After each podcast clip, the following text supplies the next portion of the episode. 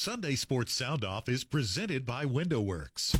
The time to talk Tennessee football is now. It's Sunday Sports Sound Off, the longest running talk show in the state of Tennessee with Tim Irwin and your host, Jimmy Hyams. Call in now at 656 9900 or 866 656 9900. Sunday Sports Sound Off sponsored by Safety Systems, Lexus of Knoxville, A&L RV, your East Tennessee Volunteer Toyota dealers, TVA, Wow Cable Internet and Phone, Window Works, Rusty Wallace Kia on Callahan, Salsaritas, Fox 43 Sports, National OT Clinic, and Kimball's Jewelers. Now, here's your host, Jimmy Hyams.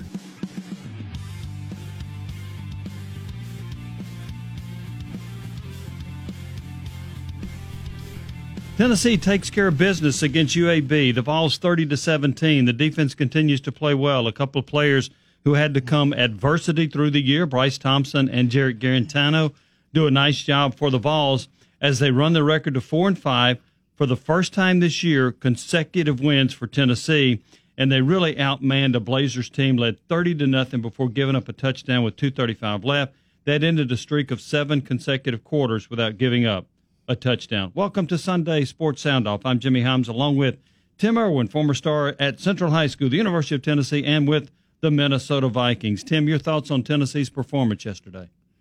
I looked like a, a team playing a weak opponent and just uh, just playing okay. Defense played super. Offense, uh, that's just very average. I want to say. Uh, Jarrett Guarantano showed a lot of toughness out there playing with that broken bone in his hand, splinted up. I'm amazed he could take a snap like that.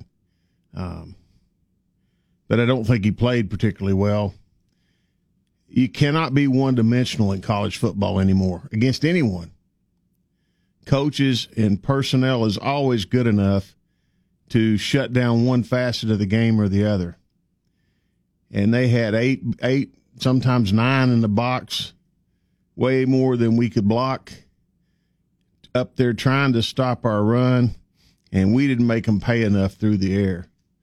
Um, we just didn't just didn't hit the open man. We didn't. Uh, our offense looked a little bit inept. We got down there uh, three times and had to settle for field goals in the first half. We finally pushed it across. Uh, defense luckily played lights out. They kept giving us the ball. Um, by the second quarter, I was hoping they threw it every down. Uh, they that poor guy uh, was getting uh, smashed every time he dropped back and was throwing some ducks out there. That uh, luckily Thompson was on his game, and what a game for him! Four turnovers, and he tackled like a man.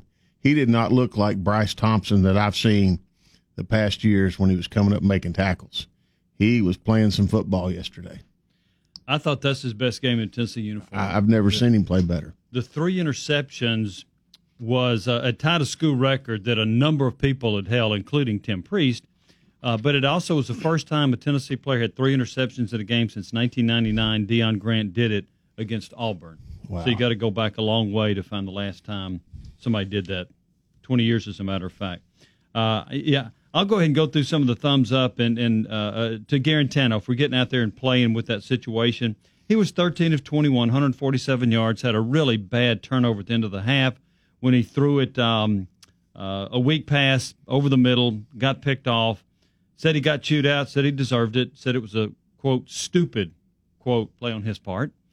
But uh, it, he got out there and played with it, and he was favoring it. He said it was throbbing. He said there's a lot of pain in it and he said in the left hand, and he said there was some numbness that was in that hand as well. But he was playing six days after having surgery. So big thumbs up for Bryce Thompson, best game of his career at Tennessee. Also for the four turnovers in the tennis in the first half that Tennessee got, they turned those into 20 points. They led 23 nothing at halftime. Uh, Ty Chandler led the way with 85 yards rushing. Jauan Jennings had five catches for 70 yards and a touchdown run. Uh, Henry To'o To'o for tipping a pass that Bryce Thompson intercepted. Uh, also, I thought the pass rush was, was pretty good. They ended up getting three sacks. An interesting stat on that UAB entered the game having uh, made 26 sacks. They got none against Tennessee, although they hit Guarantano a few times.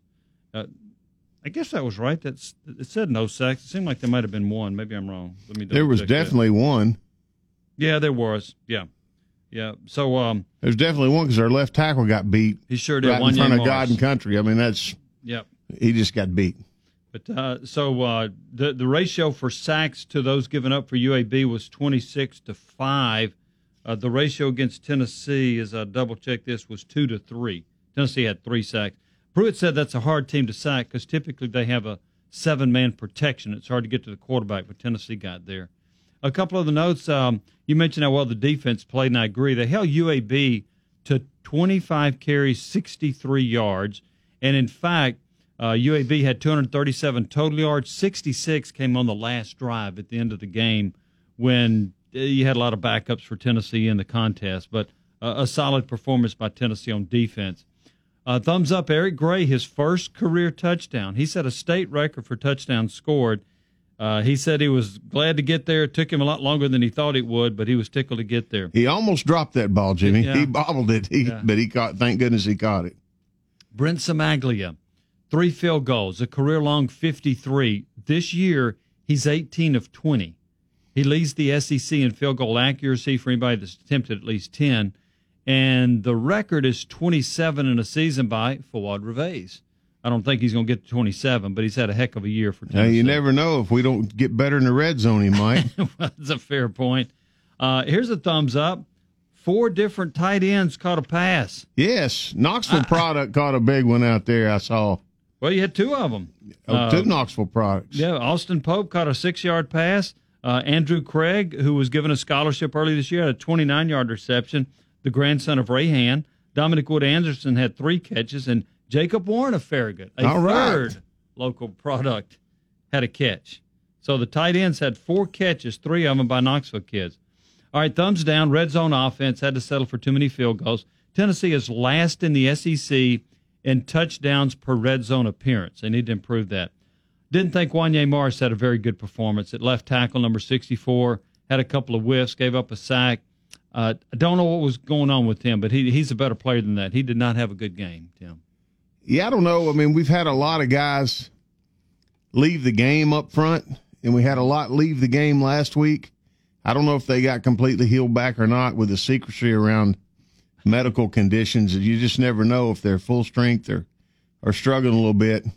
He seemed upset with himself after the play. I mean, all I can tell you is it happens sometimes, kid. I mean, there's two guys out there with different jobs, and one of them wins, and sometimes it's not going to be you. You got to have short memory and get on with it. Um, it. It happens to the best of them. Uh, a couple of other notes. I, I thought that um, Tennessee's offense was pretty pedestrian 302 yards, 66 plays, 4.6 yards per play. That's not very good. I didn't think the passing attack was very good either. I thought Tennessee missed some opportunities to make some plays in the passing game. Kind of looked like uh, we were going through the motions out there sometimes. Our line seemed like sometimes they were getting a surge and the back would run into somebody's back. Sometimes it seemed like there was more time, more than we could block. And sometimes it seemed like that 350 pound bowling ball was just whipping us in there. That Fair, I believe was his name. Yeah, he's a chunk. Uh, but it was not a, a, fantastic day on offense. Um, I I even disagreed. You know, I'm a big Chaney fan, but I disagreed with uh, some of the ways he attacked that thing. I think he finally decided, you know, I've got to throw it even if we make mistakes. I think a lot of that was to cover up a quarterback with a broken left hand or wrist and we're not going to make any mistakes. We're not going to beat ourselves. We got very conservative. I think when he opened it up a little bit, and started throwing the ball, we moved it a little better. You got to make them pay when they stick that many people in the box. And, I mean, he's got to be tough, the shots he's taken in the last four years. We got to do something about recognizing the blitzer, the free runner. I can't remember a guy getting hit that often, that hard, as Jarrett has in his career. And yesterday looked like more of the same. It looked like we'd reverted back. We took a step backwards on offense yesterday. Uh, the other thing was, and you pointed this out, Tennessee had a lot of um, unproductive running plays, one yard or less, eight times in the first half, six times in the second half. That's 14 runs where Tennessee got either one or fewer yards. Jimmy, you see it in the pros, you see it in college, you see it in high school. When the other team knows you're going to run the ball and they bring more people than you can block, usually they stop you. And it was a combination of them bringing more than we could block. And like I said earlier, that 350 pound bowl, wrecking ball running around in there. Uh, he had a good ball game there, nose man, fair. Uh, he was just a, about 5'11, 340, looked like and uh, he uh, he stopped a lot of plays for little or no gain. And I mean, a couple of times they met us at the handoff. Yeah, just had complete free runners. The backs did an excellent job not coughing the football up. Um, we got to be able to throw them off of us. Uh, whoever's back there's got to be able to throw the ball, throw them all out of that package when they get up there, and put everybody on the line of scrimmage like that. In the first half, Tennessee started five of its possessions in UAB territory. Five of them. On the plus 19, field goal. On the plus 31, field goal. On the plus 30, touchdown. The plus 43, touchdown. The plus 41, end zone interception. Like I said, after about 10 minutes, I was hoping UAB threw it every, I was hoping they'd throw it every down because when they were throwing it, two out of the three, three things that could happen were good for us, and they were happening. I mean, three picks, sacks. Uh, their passing game was atrocious yesterday, mm-hmm. and that was, I thought, one of the strengths of their team going going into the game was being able to throw the ball downfield, and they flat couldn't yesterday. And I got to give Pruitt a lot of the credit. I mean, he's a defensive back guy. He starts from the back and works forward with his defense and he's specialty area. If you had to name one, would be DBs, and he's got those guys coached up. They're playing good football right now. He made an interesting comment last night. I don't know if I can find it quick enough, but he did say, "Oh, here it is." Uh, he was talking about the secondary, and I don't know if maybe Derrick Ansley's name came up, whatever. But he made this comment: "I love coaching defensive backs. If I can't coach defensive backs, I'm not going to coach anymore." So uh, you're right. That is something he enjoys doing. He also praised Derrick Ansley on the job he's doing and said Ansley's getting better at play calling on the defensive signals. So that was something else that uh, that came up. So uh, Tennessee, by the way, um, in the passing game and holding containing the UAB passing game, Tyler Johnston was averaging 9.7 yards per attempt. That is really good. Against Tennessee, he had 22 attempts for 136 yards. Uh, he typically has done a good job of throwing the long ball. Here are his numbers 11 of 22, 136 yards, three interceptions, and was sacked three times. And he also lost a fumble. Darrell Middleton caused a fumble that was lost also by UAB's quarterback. So not. Uh, and by the way, Middleton looks like he's playing better football as the season has progressed. Yeah? I think so too. I think uh, everybody's showing potential up there. They're getting better on defense. Our offense, like I said, seemed to take a step backwards yesterday, and I think uh, I think uh, coaching shares a little bit of that. I think they were too conservative in the first half. I think sometimes you know that bad things might happen once in a while, but you got to cut it loose. You got to, you know, the strength of our offense is obviously Jennings and Callaway, mm-hmm. and and you got to get the ball in their hands, and you got to throw it to do that or put uh, Jauan in the Wildcat. And I just think we went into a shell and took the three point. We almost just took the three points they gave us. It was almost, almost automatic take.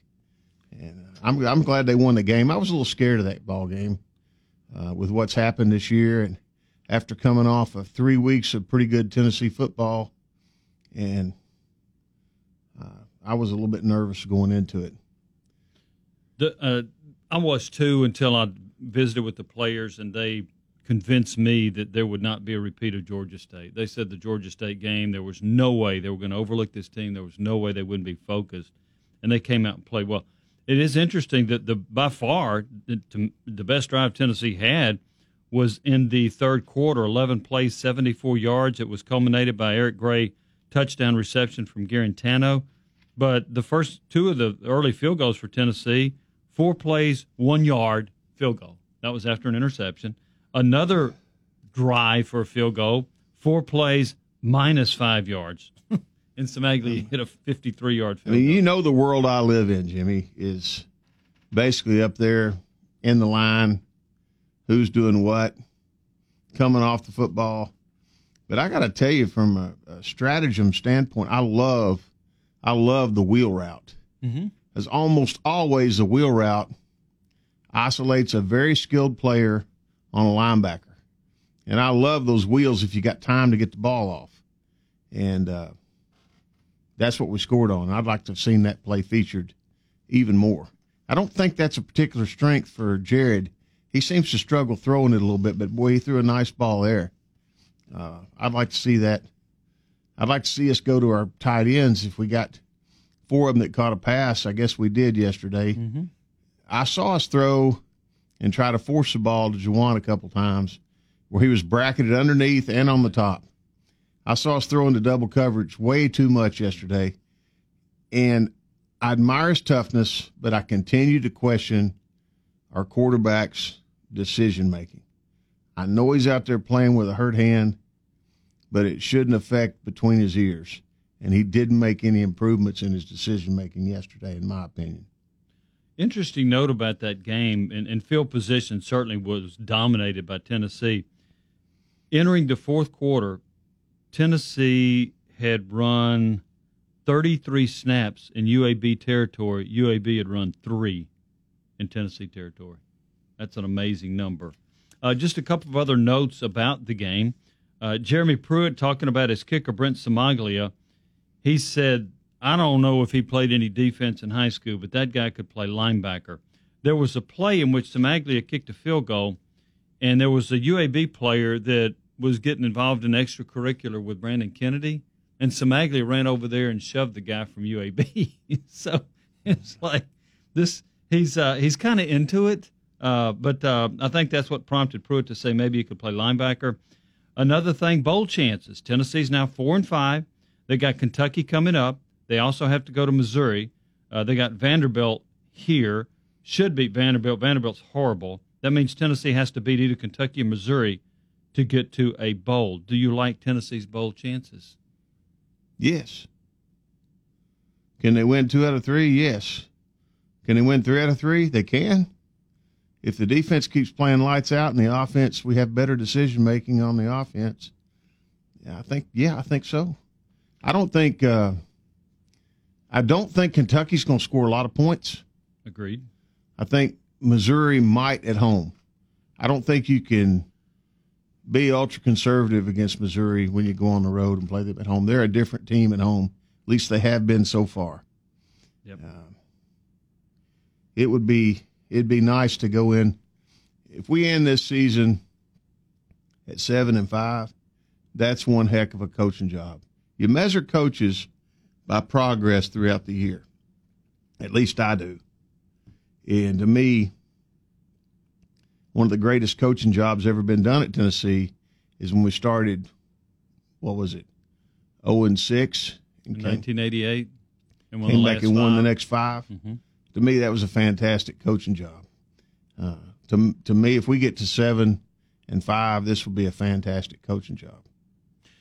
Uh, when we uh, when we come back, we hope that we can take your phone calls. We've got some technical issues. We're going to try to work through those. I will give you the number 656 9900 1 866 656 9900.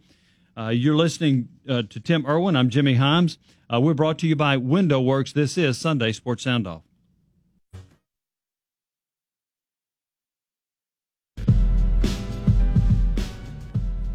Well, it obviously hurt when he wasn't practicing, um, but he's he's improving. Um, he's been banged up for a couple of weeks now. He's a tough kid that that really wants to play. Uh, he likes to play. Um, so, you know, he's he's continued to improve, and, and he should. You know, he's playing more ball. He's he's older. He's mature. He's getting stronger. He's been in the system a little longer. So, uh, and he needs to continue to do that. That's Tennessee head coach Jeremy Pruitt talking about cornerback Bryce Thompson. Three interceptions, again, tying a single game school record the last time a Tennessee player did it 20 years ago when Deon Grant accomplished that feat. Welcome back to Sunday Sports Sound brought to you by Window Works. I'm Jimmy Hyams along with Tim Irwin. Let's go to the phones where our first caller is Alan. Alan, you're on Sunday Gentlemen. Sports Sound Off. Gentlemen, good morning. Morning. It is a a, it's, a, it's been a pretty good weekend, gentlemen. It's a beautiful Sunday morning. Uh, just saw a young buck in rut running full speed across the field, and I watched the Gators get beat, and I, I get to watch the Gators lose a few officiating calls. And then I watch our Vols just uh, play a pretty decent game. You know, everybody on college game day chose Tennessee, but was talking about they wouldn't cover the spread. And I think uh, I tell you, ever since that Bama game, I, I don't know what happened, but they they seem like they've turned a corner and uh, excited about the direction they're going. And I, you know, I'm just excited about it. But uh, the question I'd go I back have, to and, uh, Mississippi you're- State. I wouldn't say Alabama. I'd Yeah, say Mississippi I State. definitely put the Mississippi State game in there. Oh Lord, yeah. Oh, that's right. That's right. No, no, you're absolutely right. Yeah, before that, absolutely. But uh, uh, that Bama game, I think was was better officiating. It's a one score game either way. I really, do- I really believe that. But um, talking about uh, you know, we had we always knew about the alpha dog, and we knew he was he was taking a step forward. We felt good. You know, uh, even last year, I felt good about him. And uh, but you know, we talked about most of the off season. We were talking about Ty Chandler and. uh people were talking about how Chan- he's going to get the ball in Chandler's hands, and and guys, I tell you, Jordan, I think is probably outrunning him, and I think if Gray put on some lbs, uh, Gray's going to compete. Is it the competition? Is has, has Chandler not progressed the way we thought? I'm just not hearing his name as much as I thought we might uh, during this season. But hey, I'm proud of the team. Uh, I, I think we can go out and get that bowl game, and and and Tim, you're right. 88 was a great job. I think it's when we went from a 3-4 to a 4-3 that year, and uh, really turned the corner then. And, but yeah, just excited, guys. Uh, and as always, I appreciate you guys letting me call and go Vols. Okay. Well, it's interesting what you said about Ty Chandler. Ty Chandler led the team in rushing yesterday. at 85 yards. He had 16 carries. He scored a touchdown. In the game before, he led Tennessee in rushing. He had 78 yards in the previous game. He has been Tennessee's best running back and leading rusher in the last two games. Uh, Tim Jordan led the team in rushing against Alabama, but his last two games, he's averaged probably, what, three yards a carry. So, He did he play well against Mississippi State too? Jordan? Yeah. Uh, I think he did okay against Mississippi Yeah, State. I think he was. I think those two games kind of belonged to him. At the first of the season, it looked like it might be Gray. They've kind of, um, they've all had their bright spots. I think they make a good uh, uh, triad of, of quality backs. And you think about good teams, you got to have more than one. So Yeah, Mississippi State, both Chandler and Jordan had good games. Chandler had 63 yards, well, relatively, and Jordan had 59. So they were yeah, about equal but you in put those game. together, and you got a pretty good day running the football. Not bad. You're close to 120. Mm. But um, yeah, so it's but but Chandler had a. Here's one thing about the passing game. If you remember the very first play of the season, they threw a swing pass to him, and it got Yeah. fumbled into the hands of the Yep. opponent, Georgia State. They have tried that swing pass a few times with Chandler. It has not worked. And and I think that's one reason they're not throwing him the ball much out of the backfield. it seemed to work the year before at times. Mhm. And I don't know if it's a mental thing. I, I don't think it's Jarrett's best pass either. I would split the responsibility between he and the quarterback. At the first of the year, it seemed like that little swing pass where you need some touch, he was drilling it.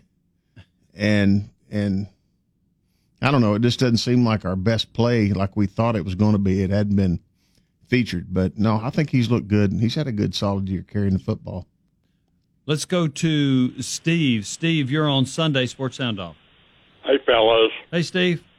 Hey, uh, Jimmy, you were telling me yesterday about a wide receiver for Birmingham that had averaged around 20 yards catch. I thought the, that was the one so darn impressive sometimes, wasn't he? I mean, didn't he make, yes, last night, made several really nice catches for them? Uh, Well, there were two. am I right them- about that? There were two averaging more than 20 yards a catch. Now, the one Yeah. that made the great catch, I think, was Myron Mitchell, but Austin Watkins and Kendall Parham both were averaging over 20 yards a catch. Yeah, Uh, they yeah. did. The, Watkins was three for 34. Parham was two for 30. Uh, they did not hurt Tennessee at all with deep passes. And um, yeah, but I just thought I remember that there there was somebody that made a few really nice catches, you know, for them. Mitchell, Uh, Mitchell was but- the guy. hmm Yeah, okay. Uh, well, okay. Well, well, well listen, fellas. Uh, do y'all feel like our running game? You know, the season's not real far from being over. Uh, is our running game? Do y'all? Uh, y'all think there's reason to think that they will be okay? Yes, I know we won and won big, and I'm glad of that. I thought we did some darn good stuff. I guess we all think that. But our running game, do y'all think that, there, that, that it will be well, let's say next season even, if we have some of the people we have now, y'all think that our running game will make progress uh, as far as I know it's made some this year, I suppose. But how do y'all feel about our running game? Tim, I think it's been okay. Um, better than it was the year before. Mm-hmm. Right. Again, like I said earlier, you can't be one dimensional in Right, the SEC. right. You've got to be able to do both. If Right. you get to a situation where the other team thinks you can't throw, they're going to load that box and they're going to stop that run. And you're going to occasionally pop a big one, but you're going to have 16 plays of one yard or less when you're trying to take six or seven and run up against eight or nine in there. It's, it just doesn't make it just doesn't work. Right, Um, right. I think uh, our running game's been adequate, not Right. overpowering, but I think it is better than it was last year. I think the key to Tennessee's run game next year is whether a Brandon Kennedy applies for and gets a sixth year, or if someone like a Cooper Mays comes in, steps in as a freshman center and is just fantastic.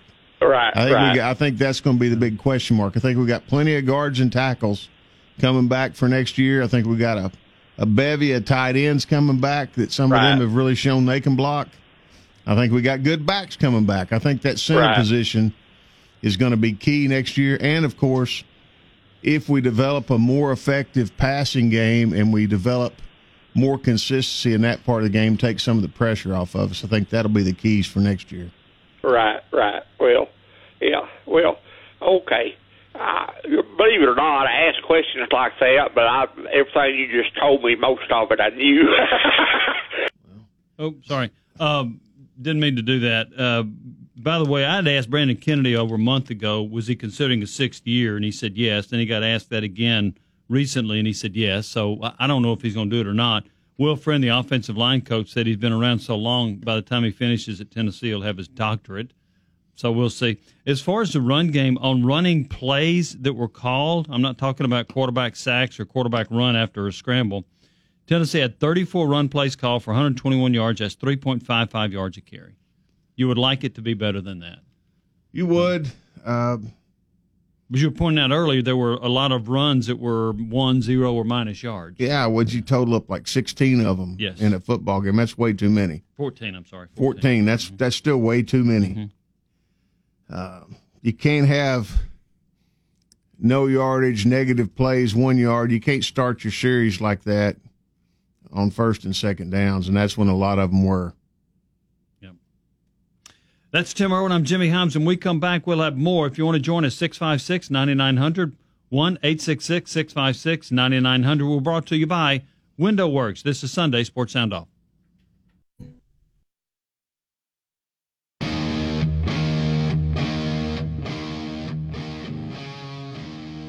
It felt great. It felt um, long overdue for me. It felt great to finally get in there. First of many. I just want to give all the glory to God for sure.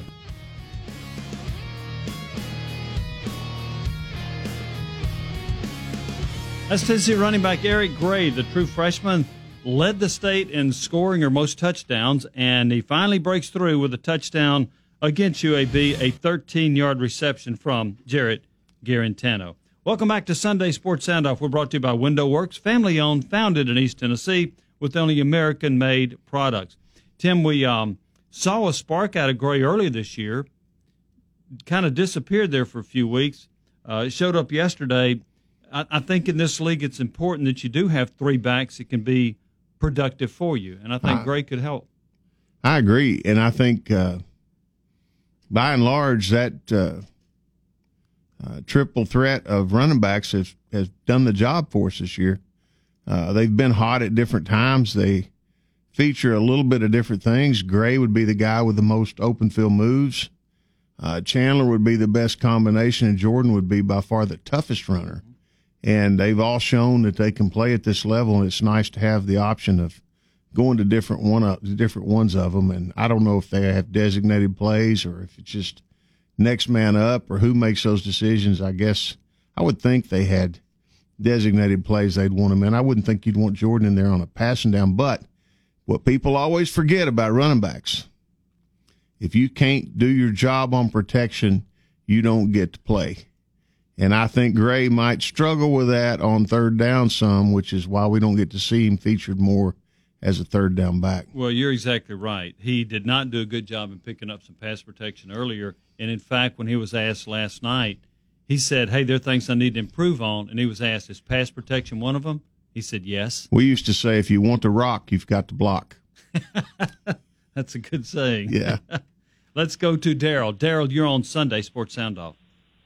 Hey, good frigid Sunday morning to y'all. Jimmy, did you come in, haul the wood in, and get it going for old Tim? Yes, sir. there you go. I thought you're supposed to have interns for that, but I guess not. Uh, Tim, I, uh, Judge, I got a question for you. Uh, you played more games you can probably remember. Our freshman tackle, Wanya Morris, has done a tremendous job for us. Seemed like he kind of hit a wall last night, Judge. You think as a combination, maybe hitting a freshman wall, or that other guy was just better? What do you think? I think, uh, like I was saying earlier, I think uh, you go out there and two guys got a job to do. Um, sometimes a guy on defense gets you, and it happened to some of the great ones. It happened to Gary Zimmerman, a, a Hall of Fame perennial pro, pro bowler teammate of mine, and it kills you when you get beat. And he just got beat. I don't know that he played bad the whole game. He looked rough on that play. I don't know. Uh, as offensive tackle, that's really all it takes to mess your game up is get beat out there yeah. in space one time, get the quarterback hit. I'd have to look at the film to know what kind of overall performance he gave, but he got beat on that play. And I suspect with them having 25 sacks going into the game, yeah. they might have some pretty good pass rushers. I don't know. Um, yeah, I, yeah, I'd say that's true. Last question I want to ask you, and, and, and this may be a little personal for you, Judge, and if you don't want to say, I understand, but last night, uh, Marino, he looked like a defensive player that very intense without question, but that shot on uh, on our uh, oh goodness Trey Smith last night was just as dirty as it can be and dangerous.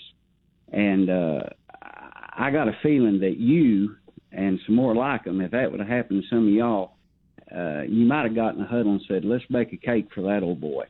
And I just wondered, did that ever happen to y'all playing where you just somebody was just being a little dirty and you said, "That's enough of that." I'll listen, boys. Have a great day. Thanks. I think there was a code of enforcement.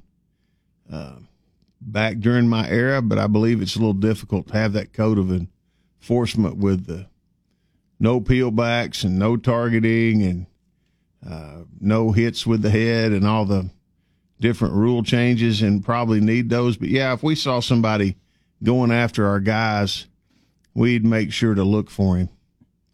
Um, that's enough on that subject. It was also stupid because Tennessee was yeah. about to face third and long and instead they got a first and goal. It was a cheap shot. I saw several cheap shots during one stretch of the game, primarily out of uh, out of our opponents. I thought they looked pretty classless there for a while. Um, you know, you live by the sword, die by the sword. I would have, like caller said, I probably would have been inclined to ramp it up a little bit against them if the officials aren't going to take care of it. Then maybe I would definitely take take steps to protect my guys. That's all I'm gonna say. Let's go to John. John, you're on Sports Sound Off. Hey, good morning, guys. Morning. Hey, just had a quick uh, comment there. Seems like we don't throw the ball to Callaway a whole lot. I know we we throw it to Jennings a lot, but is there a reason why that we don't throw the ball to him a lot? You think? If we look and the first guy's not open, we go into panic mode If you want to know the truth about it, if he's the first guy, he gets the ball probably whether he's open or not. And I thought they threw to him one time when he was definitely covered. Um, I don't know if he's not Yeah. getting open. He seems to be more of a down the field guy, but we're going to throw it to whoever's numbers up if we can at all. And we're not looking much beyond that. I don't think our decision making is where we need it to be back at quarterback right now, and it's hurting our offense. It uh, Yes. it hurts us when we don't pick up those free runners and know they're coming ahead of time. Some of those blitzes they telegraphed them, and it was no mystery by the end of the game that they were coming with extra guys. And you've got to get the ball out of your hand. You got to know where to go. And to me, that's our biggest shortcoming. It's not arm strength; it's just knowing where to go with the football.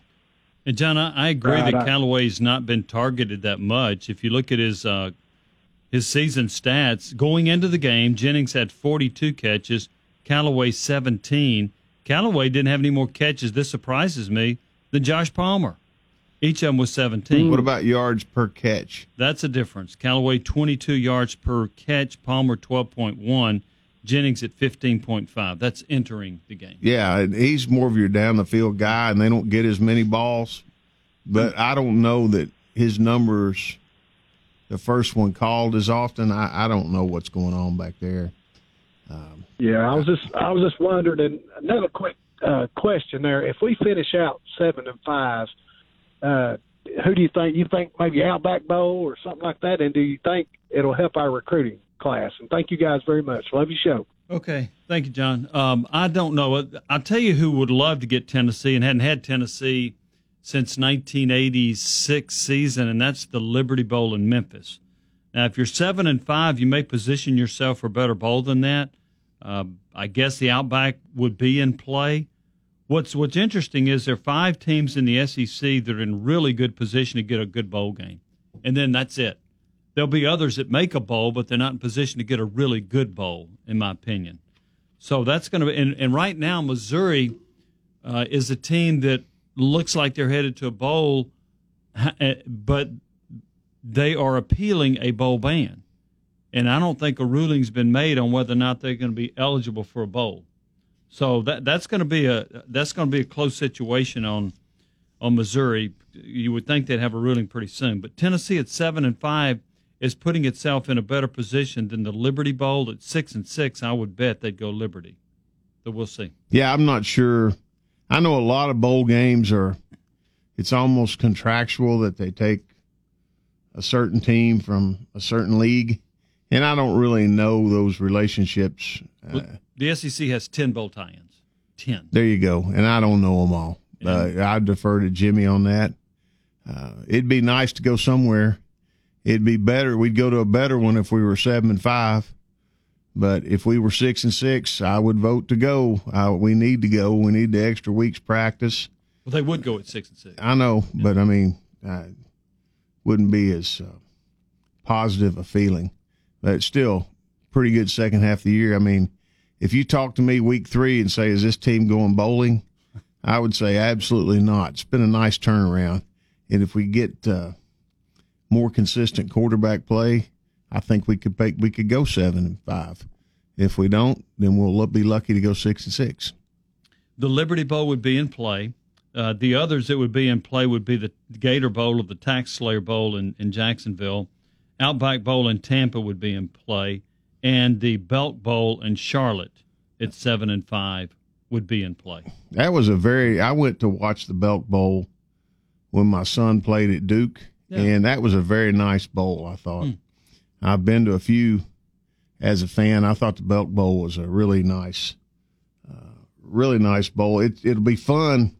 I'm convinced that there's some guys out there, a group of guys that have jackets with bowl crests on them that just go show up at various places at the end of the year just to stir up stuff. I, I mean, that, to me, it just seems so funny that everybody's writing about these guys that show up with these sports jackets that say, you know, Belk Bowl, Liberty Bowl, Outback Bowl. I, I think it's just hysterical. The uh, the hubbub that goes on. Oh, there were officials there. I saw one of them. I talked to one of them. Uh, but it's exciting to be able to talk about it again. And I'm very grateful for that. I uh, omitted one that I should not have. The other one that would be in play is the Music City Bowl in Nashville. I wondered so, about that. Yeah, that one's in play also. Let's go to Bill. Bill, you're on Sports Sound Off. Morning, gentlemen. How's your morning? Fine. Better than it could be. We like that extra hour of sleep. that is true, and it's always awesome coming off of a good Tennessee win. What is the status on Brian Maurer? Didn't really hear his name much as far as yesterday's game. Are we kind of saving him to help us out going into these next three conference games? Brian Maurer did not play. Now, Jeremy Pruitt said during the week that Brian Maurer had been cleared, and and with him saying that, I thought Tennessee would play him. As I'm sure you know, he had missed back to back. He, he missed the game after having back to back concussions, and so um, he didn't play. They started Shrout, and then after one series, they came in with Guarantano. In the second half, they started Shrout. Then after one series, they came back with Guarantano. Uh, so it was uh, saving him. I guess. I guess they're waiting for him to be, I don't know, completely healed, whatever. But to say he was cleared, I actually thought they'd play him some. Now, he's not the only one that missed the game. The others that I had missing the game were safety Theo Jackson, offensive lineman Jahmir Johnson. I don't remember seeing Darnell Wright, 72 out there, Tim. I don't either. I don't I, think he played. I don't. At the end of the game, I saw guys coming in on that last drive that I didn't recognize. I didn't see the usual backups coming in. I think we got some injuries there. Like I say, it's hard to tell because medical information so privileged nowadays. It's not like the pros where you get an injury report. Uh, those guys have a right to privacy. We don't know how they're doing unless some coach or someone tells us, and, and we haven't been told, unfortunately. I I would be very careful with with Maurer, uh, that young man. I I, know that uh, from what I've learned about concussions and concussion protocol, when you have more than one, you have to be extra extra cautious. You don't want susceptible to number two. You don't want a lifetime injury, and uh, and I I would be real cautious about playing him right now. I'd make sure and know in my heart that he was safe and ready to go, and have him there for emergencies. But I'd probably play the other two if I could and get by the rest of the year if it was me. Uh, I'm just worried about his lifetime health. I mean, I totally agree. I, honestly thought that we would see Maurer maybe get a few reps in there just to keep him in the routine of things. But one other quick question, and then I'll let you all go so I listen to you on the air, is what are each of your opinions as far as the SEC officiating going from the beginning of this year through current time, based on past years? I feel like this past year, you know, they've made some really rough calls. I don't think we've ever gotten clarification on the stoppage of play when we was there in the Wildcat against Alabama. I gave that clarification. ran out. I, have already reported that, Bill. Here's here's oh, okay. The, here, I apologize. Here's the clarification. Here's what happened. Tennessee, there was a pass interference on that particular play. The play started on the 18 yard line. The pass interference against Callaway was on the five. The officials second guessed themselves as to whether or not they had spotted the ball correctly. So they stopped the clock. That's what the officials told Jeremy Pruitt. That was the reason they did it because they weren't sure that they had properly spotted it. As you know, in college football, it's a spot foul unless it's beyond 15 yards. And if it's beyond 15 yards, it's a 15 yard penalty. But that's what it was. They, they second guessed themselves on the spot. That's why they stopped it. So, okay. So, and then, to, then to also just watching them on some of the, not just our boys in general this season, um, feels like I don't know if either one of you gentlemen saw the Georgia Florida game yesterday.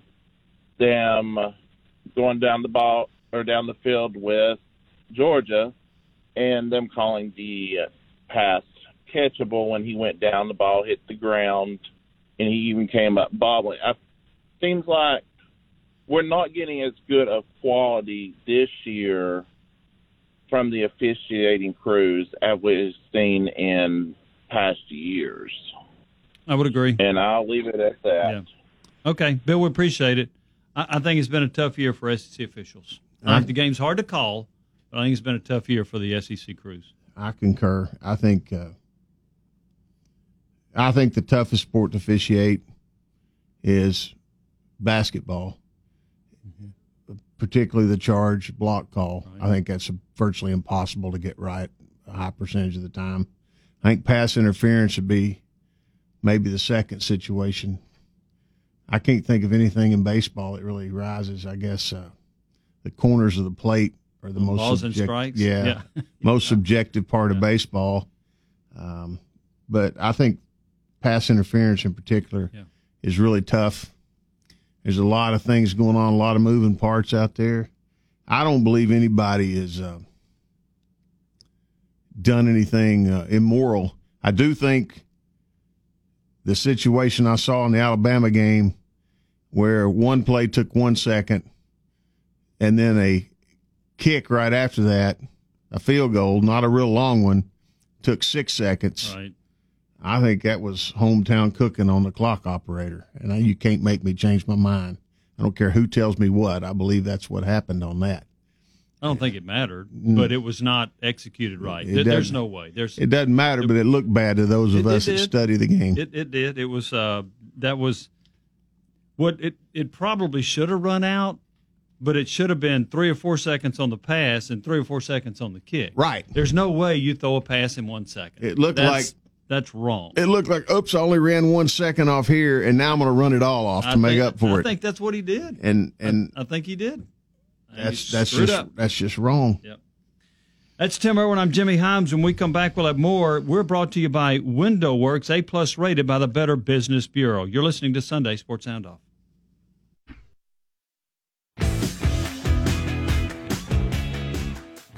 Bryce, take us through the uh, three interceptions. Um, honestly, uh, it was perfect play calling. The first one, uh, I had I was in the flats. My man went vertical to the safety, so I wanted to help out the linebacker over the top. The quarterback threw it right to me, and it was all she wrote from there.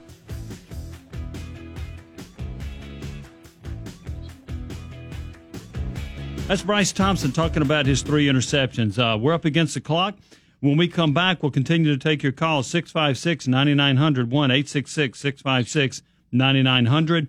Uh, We're brought to you by Window Works. And again, we'll have more with Tim Irwin. I'm Jimmy Hyams. This is Sunday Sports Sound Off.